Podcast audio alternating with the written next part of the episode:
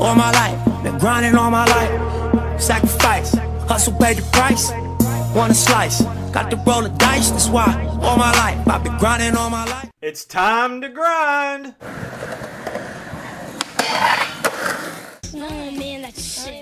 Hello, everyone, and welcome to the Grind It Podcast. I'm your host, Randall Tucker. That was Nipsey Hussle bringing us in with his song Grinding All My Life. Let's hit that rail we call life and let's grind it. So, Jesus is having this conversation with this lady, and he wants a drink of water. I mean, that's what sparked this whole thing. Did he have to ask this woman for a drink? Absolutely not. He could have spoke a word and he could have made a glass of water right there on the spot. He could have made the he, he could have spoke a word and made the well overflow and drink all the water that he wanted to. But no, he asked this lady, the Samaritan woman, who was an outcast in her society, for a drink, and she had no idea who she's talking to, at least for right now. In fact, she she gets a little snooty with Jesus. She says, "Do you think you are better than our ancestors Jacob who gave us this well?" Now, can't you just see Jesus having a big old grin from ear to ear when she's saying this? How can you offer me better water, bro? I mean, this this well was dug hundreds and hundreds of years ago and it's still producing water from our village. In John 4 13 and 14, Jesus replied, Anyone who drinks this water will soon become thirsty again. But those who drink the water I give will never be thirsty again. It becomes a fresh, bubbling spring within them, giving them eternal life. Have you ever had real spring water? I mean, not the bottled water that says real spring water. I'm talking about real spring water. When I was living in uh, Appalachian Mountains in Burnsville, North Carolina, beautiful, beautiful place. I was building houses uh, on a, as a side job when I was preaching a little church there, and we went to this one particular house to work on it, and there was a, a little small outbuilding, and it had water that flowed into it. And this little building was full of water, and it, it was cold, cold, cold water. And one of the guys was talking about how it was spring fed. And it's where the people would come and, and, and get their water. I, I guess they call it a spring house. I'm not exactly sure the, what the correct term for it was. But this house was spe- specific. This little shed was specifically built to catch the water, and you could see the dirt in the bottom of the house. But the water was clean because the dirt was settled to the bottom, and it was just a, it was so good. It was so cold, and I'm thinking about that water with this woman who has God in the flesh standing before her, asking her for a drink. And he says, I can give you water that is like a well springing forth that you will never thirst again. It's the greatest water ever. And he's talking about, I can give you the Holy Spirit. God will live inside of you. Because he, they, he talks about it in John 14 when he, he's talking about the promise of the comforter that's, that's soon to come when he after he dies and he says me and my father will come and dwell in you how by the power of the holy spirit and that's what he is offering this woman here hey anybody drinks this water you're to be thirsty again but the water i give you'll never thirst again it's like a bubbling spring within them giving them eternal life well this woman just thinks that Jesus is just some Jewish man, remember. And here he is offering her water that if she drinks it, she'll never be thirsty again. And, and that means, hey, I don't have to come out to this well anymore, especially in the heat of the day.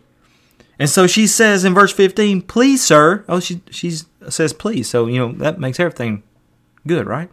Please, sir, the woman said, give me this water. And then I'll never be thirsty again, and I won't have to come here to get water. You see, she has become selfish, if you will. This conversation started because Jesus asked her for a drink, which she never did get for him, by the way. She tried every way she could to talk him out of it, even putting him down. But now that she finds out that she won't have to visit this well again, she wants what Jesus has to offer. But see, here's the problem she's thinking the wrong way. She's got it all wrong, just like Nicodemus. You know, Nicodemus thought, well, how, how am I? I got to be born again. Jesus, that's what you're telling me, Jesus? Well, how am I, an old man, going to re enter my mom's womb and, and come out the birth canal again? Uh, it just blew his mind. He, he was thinking in the flesh, he was thinking carnal. He wasn't thinking spiritually. And, and that's exactly what's going on with this woman. She becomes selfish because she's thinking, hey, this dude is offering me living water where I'll never thirst again, and I won't have to come back to this well anymore and be shamed any anymore. She's selfish. I want my needs met, and everybody else can fend for themselves. And it's easy to see that in this lady, but what we need to realize is that we're just like her. We're not any better than she is because we too are a very selfish people. I mean, be honest. Do we really care about things that don't directly affect us? No. That's the answer. No. We don't. Oh, what's happening over there? I don't care. It's happening to them. I don't care. But the second something happens to us, well, then it matters. We're all about it. We're all over try, all over trying to take control of the situation. That's called being selfish. In Philippians 2, 3, and 4, Paul says, Don't be selfish. Just flat out says it. Don't be selfish. Don't try to impress others. Be humble, thinking of others as better than yourselves. Don't look out only for your own interest, but take an interest in others too. You see, don't selfishness is I, I selfish says I don't care about your situation. I don't care. Oh, you we say I'll pray for you, but do we really? Oh, we might mention a little microwave prayer to God right there, you know. But most of the time, we tell people I'll pray for you, and we forget all about it. That's selfish. What Paul's saying here is he says, don't be selfish. Be humble.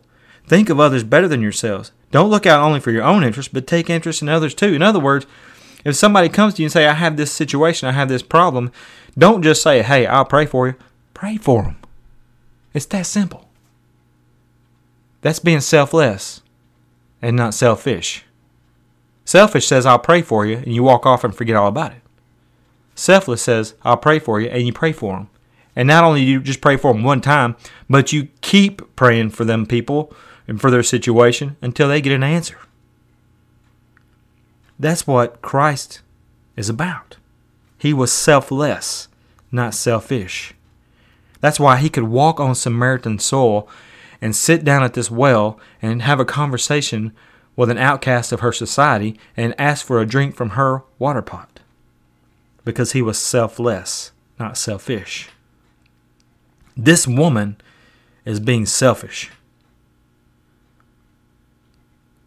Paul says in Romans chapter 6, verses 5 through 11, when we were utterly helpless, I mean, there was nothing we could do for our sins. Absolutely nothing. We were helpless. Christ came at just the right time and died for us sinners. Now, most people would not be willing to die for an upright person, though someone might perhaps be willing to die for a person who is especially good. But God showed his great love for us by sending Christ to die for us while we were still sinners. God does not want us to get our lives right and then come to him. He will take us just where we are. We don't have to clean up. We don't have to get fixed. We don't have to get help. We don't have to make things right and then come to God. We come to God and He makes things right. He puts things in order and He helps us with whatever we're struggling with, whatever sin we're struggling with, whatever addiction we're struggling with, whatever. Fill in the blank. And that's through the power of His Holy Spirit, that living water. He helps us, but He takes us exactly right where we are. I mean, think about it. He he took Saul, who was persecuting Christians and, and having them killed, men, women, and, and, and he's killing families and having them put in prison, and didn't care. And he thought he was doing God a favor because he was a Pharisee. And this is Saul, also known as Paul, who wrote two thirds of the New Testament. If God can take a murderer like Saul or Paul and use him for his glory, he can do the same thing for you. And that's what he's going to do with this woman. But Paul says that while we were while we were sinners, God showed his great love for us by sending Christ to die. We were utterly helpless. And God knew it. And by his grace and his mercy, he sent Jesus to die for us. And Paul goes on to say, And since we have been made right in God's sight by the blood of Christ, he will certainly save us from God's condemnation. For since our friendship with God was restored by the death of his Son while we were still enemies, we will certainly be saved through the life of his Son. So now we can rejoice in our wonderful new relationship with God because our Lord Jesus Christ has made us friends of God. Look, you have you can never go too far that the hand of God cannot reach down and save you. Stop what you're doing and look to God. You are an if you do not have Jesus Christ living inside of you by the power of the Holy Spirit, you don't have living water. You are dry, and you your sin has separated you from God. You're utterly helpless. I don't care how strong of a person you are, and you think you can do it all on your own. You can't. And especially when it comes to salvation. Jesus is the only way to salvation. There is no other name under heaven whereby men can be saved.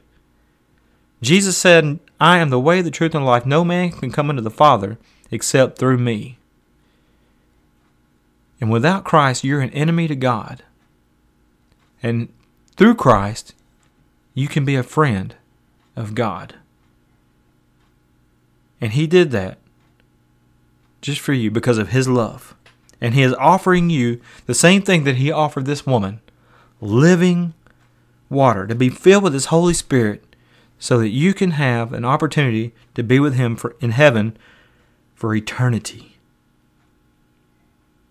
If Christ lives in us by the power of the Holy Spirit, then there is absolutely no place for selfishness. When you look up the fruits of the Spirit, you will not find selfishness. I promise you that. But what you will find is selflessness.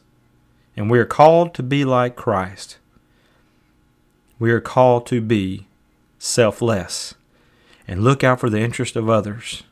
And that's exactly what Jesus is doing by walking on Samaritan soil, hanging out at this well, because he knew this woman was going to be there at that appointed time. And he is extending to her grace and mercy. And he's doing the same thing for you. Here's my question for you as we end this podcast Will you do the same for others? We are called to be like Christ, full of grace and mercy, forgiveness, and bless others. Will you be like Jesus? God bless you. I'll see you next podcast. Shoulder is begaged Tweak backwards on. all the way around. So bummed. Yeah, I could walk both ways. Oh boy, Jesus is about to give this woman uh, a lesson in humility that she'll never forget. In John chapter 4, verses 16 through 20, Jesus just lays it out there on a silver platter. He says, You go and get your husband. In verse 17, she says, I don't have a husband. And Jesus says, You're right, you don't have a husband, for you have had five husbands, and you're not even married to the man you're living with now. You certainly spoke the truth, Jesus says. Listen to her response. Sir, the woman said, You must be a prophet. you must be a prophet. You think? So tell me, why is it that you Jews insist that, some, that Jerusalem is the only place of worship, while we Samaritans claim it's here at Mount Gerizim, where our ancestors worshipped? You know, talking about having, especially us males, we have huge egos, and if you're if you're in the if you're competitive at all, you have an ego, and talking about having your ego just brought to the lowest of lows and your pride absolutely crushed and shattered. Jesus just lays it out there to this woman. Go get your husband. He knew that she didn't have one. I ain't got a husband. I know you've had five, and the guy you're living with now is not your husband. This Samaritan woman has got to be thinking, how in the world did he know that? I have never seen this man in my life. I don't even know who this dude is. And all she can muster out is, Oh, you, you must be a prophet. Now, you have to remember that God has been silent for over 400 years since the last prophet spoke until Jesus shows up. I mean, if you were in this lady's situation, if you were in her shoes, what would you be thinking? I think I could come up with something better than, You must be a prophet.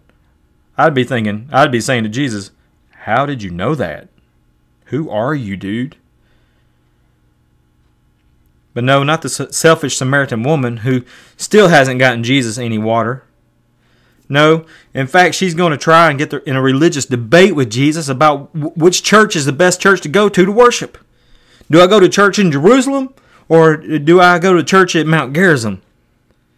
And Jesus squashes this debate fast when he tells her pretty soon it will be neither place. You don't go to any of those places to worship God because one must worship in spirit and in truth.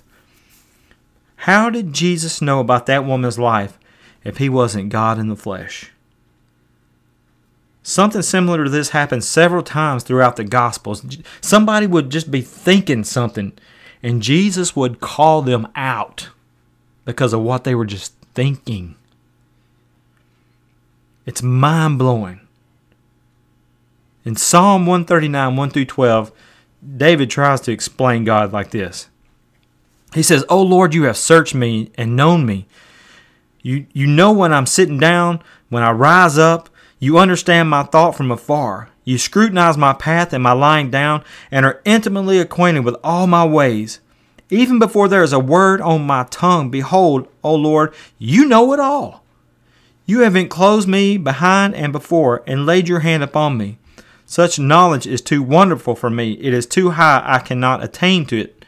Where can I go from your presence or from your spirit? Where can I go? Where can I flee from your presence? If I ascend to heaven, you're there. If I make, make my bed in Sheol, behold, you're there. If I take the wings of the dawn, if I dwell in the remotest part of the sea, even there your hand will lead me, and your right hand will lay hold of me. If I say, Surely the darkness will overwhelm me, and the, the light around me will be night, even the darkness is not dark to you, and the night is as bright as the day. Darkness and light are alike to you. Listen, there's nothing we can hide from God. Nothing. He knows everything about us. The Bible even says He knows how many hairs are on our head. See, you may be thinking that you're getting away with something, but God knows exactly what you're doing and what you've done. Oh, you may have everybody around you fooled, but not God. And someday soon your sin will find you out. Why not repent and give your life to Christ while you have the chance? Because one day you'll find out that you're not in control of your life at all. And just like this Samaritan woman who learned a lesson in humility, my friends, so will you while we were enemies, Christ died for us. While we were enemies, through the blood of Jesus Christ, we are made friends again with God. Stop running. You don't have control. Why not just let Him have your life? Why not just be obedient? Go get the man a drink of water. That's what I want to tell the woman. He just asked for a drink of water and it sparked this big old conversation. And you think you're going to uh, outtalk God? You're going to try to divert because he uh, his his attention somewhere else because he has brought up your past. He he he has told you the sin that you're living in. You're an outcast in the society that you live in. Nobody wants to be around you. And the only thing you can do is divert that by trying to have a religious debate with God Himself? Come on. Be real. You can't have a debate with God. God's word is is the absolute truth. It, it, it, it is the plumb line that we're measured with. And we fall short. We have to have Jesus. And without him, we're dry. We don't have that that well that springs forth a, like a bubbling river. We got to have His Holy Spirit. Because without His Holy Spirit, we're full of darkness. We don't have the light. Our sins are not forgiven. And I don't know about you, but I'd rather have my sins forgiven because I want to be in heaven for eternity, not in hell. And it ain't about the flames. It ain't about burning forever. It's about knowing that I've had the opportunity to serve Christ and to live for Christ and rejected Him. That will eat and eat and eat away for eternity, knowing that you'll never ever have another opportunity to be with God. Listen to what this Samaritan woman says in verse 25, and listen to Jesus' response in verse 26. The woman said, I know the Messiah is coming, the one who is called Christ. When he comes, he will explain everything to us. Then Jesus tells her, I am the Messiah. Now, here's my first thought when I read this and studying for this podcast. Here, here's what I thought. And this question goes for us. Lady, if you knew the Messiah is coming, then why didn't that change the way you live your life? She was an outcast in her society for a reason. She came out to this well in the heat of the day by herself for a reason. Let me say this. If you claim to be a Christian, and yet the people of the world can't tell any difference between them and you, there's a huge problem. You may want to reevaluate your relationship with Jesus because you may not even have a relationship with Jesus. If Jesus returned and he's coming back, he's going to come and gather all of us and he's going to separate the sheep from the goats, the wheat from the tares. And if, if him coming back doesn't change the way you live your life, you got a huge problem. And God has a huge problem with you. It's just like a car. You think about a car with a the, when something goes wrong with the car, the check engine light comes on. And what do we do? Well, I know what I do. You know, pull the light bulb out of it or cover it up. We we just ignore it and just let it stay on instead of getting the issue fixed. Um, and we do the same thing with God. He gives us the Holy Spirit that lives inside of us, and when we sin, a warning light comes on and says, "Hey, this this doesn't line up with my word. This doesn't line up with in obedience to me. You need to quit doing this." And see, here's the problem. Many times we ignore the Holy Spirit. We ignore the warnings that God has given us, and we become callous to that sin. And when we become callous to that sin, it no longer bothers us. We just keep doing it and doing it and doing it. And it never bothers our conscience. And that's a dangerous thing just to keep on sinning when God is sending out a warning to us stop doing this. This is not right. This is causing separation between you and me. Let me share a passage with you from Hebrews chapter 10, verses 26 through 31. The Hebrew author writes Dear friends, if we deliberately continue sinning after we have received the knowledge of truth, there is no longer any sacrifice that will cover these sins. Let me read that again because that's important. If we deliberately continue sinning after we have received the knowledge of the truth, there is no longer any sacrifice that will cover these sins. There is only the terrible expectation of God's judgment and the raging fire that will consume his enemies. For anyone who refused to obey the law of Moses was put to death without mercy on the testimony of two or three witnesses.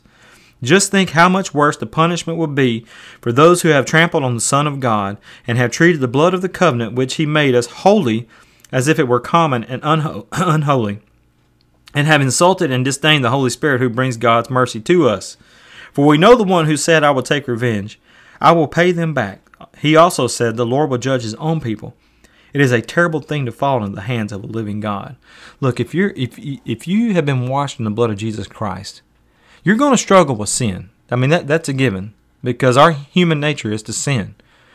But there is a difference, a huge difference in living in sin and just continuing to sin and blatantly sin, knowing that it's wrong and not trying to do anything about it.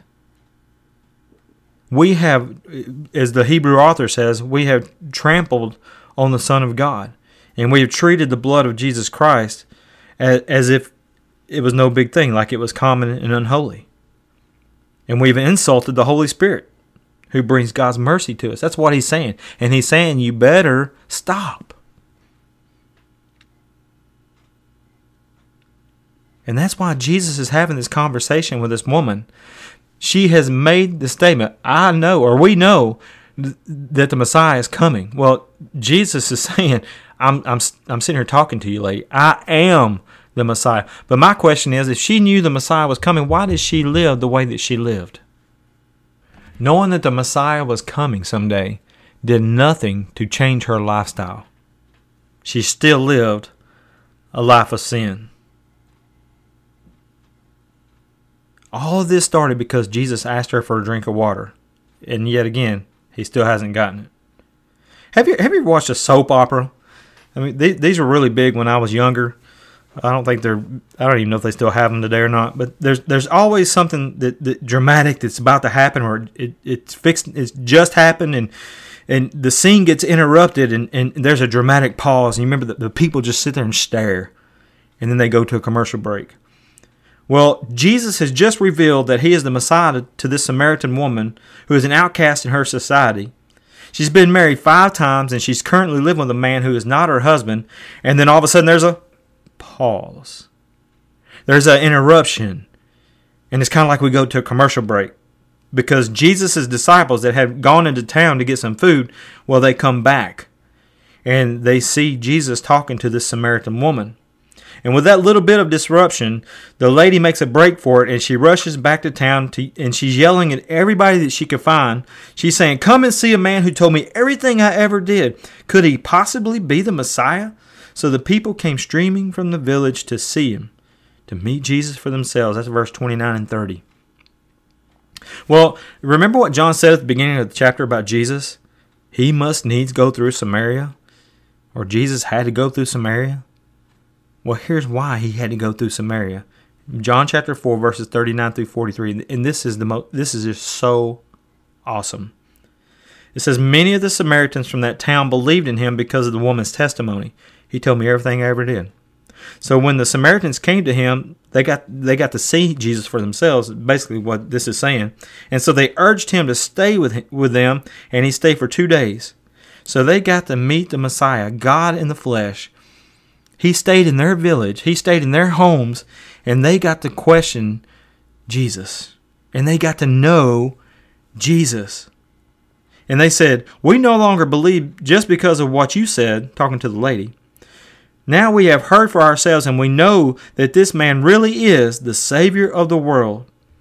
And after two days, he left for Galilee. Is that not awesome?